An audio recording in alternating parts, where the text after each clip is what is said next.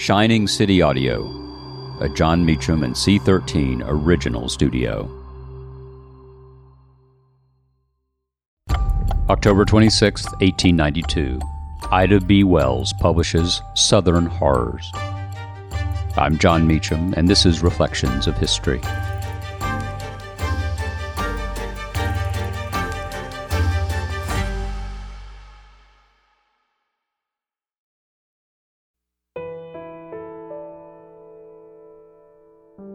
She explained her mission at the very beginning.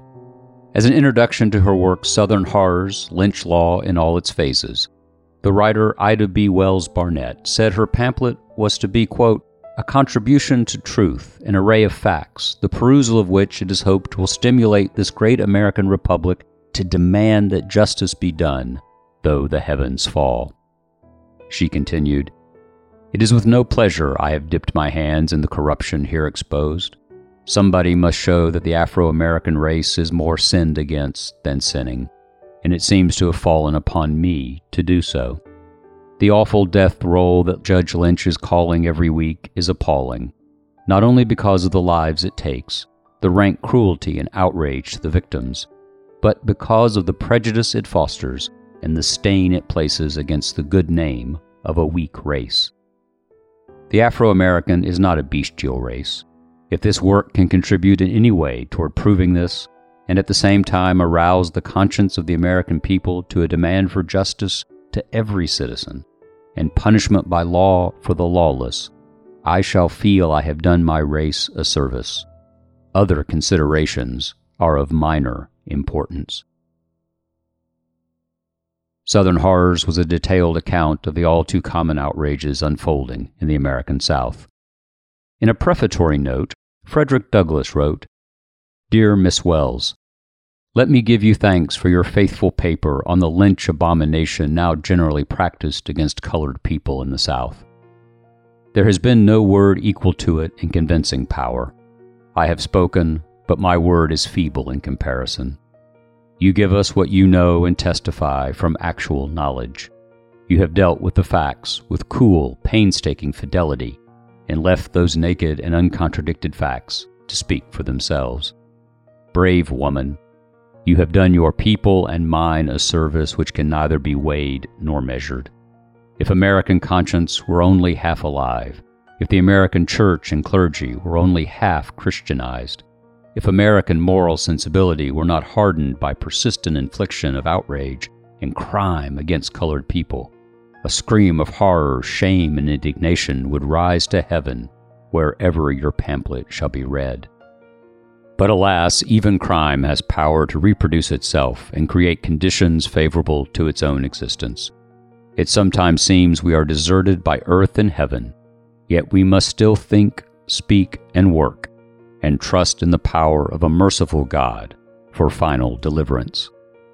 Very truly and gratefully yours, Frederick Douglass. In a summation, Wells observed Henry W. Grady, in his well remembered speeches in New England and New York, pictured the Afro American as incapable of self government. Through him and other leading men, the cry of the South to the country has been hands off, leave us to solve our problem. To the Afro American, the South says, the white man must and will rule. There is little difference between the antebellum South and the New South.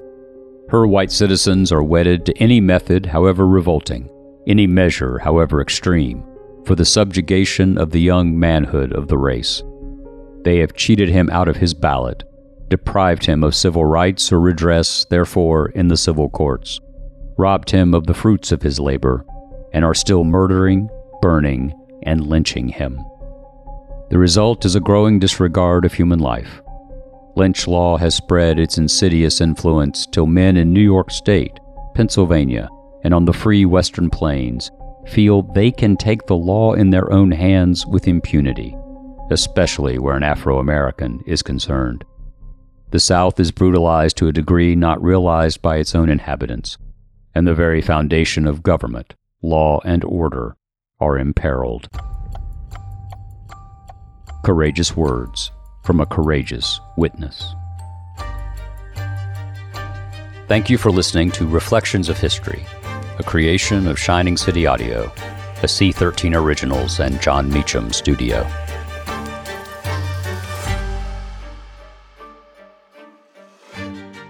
Reflections of History is executive produced by me, Jon Meacham, and Chris Corcoran, Chief Content Officer and founding partner of Cadence 13.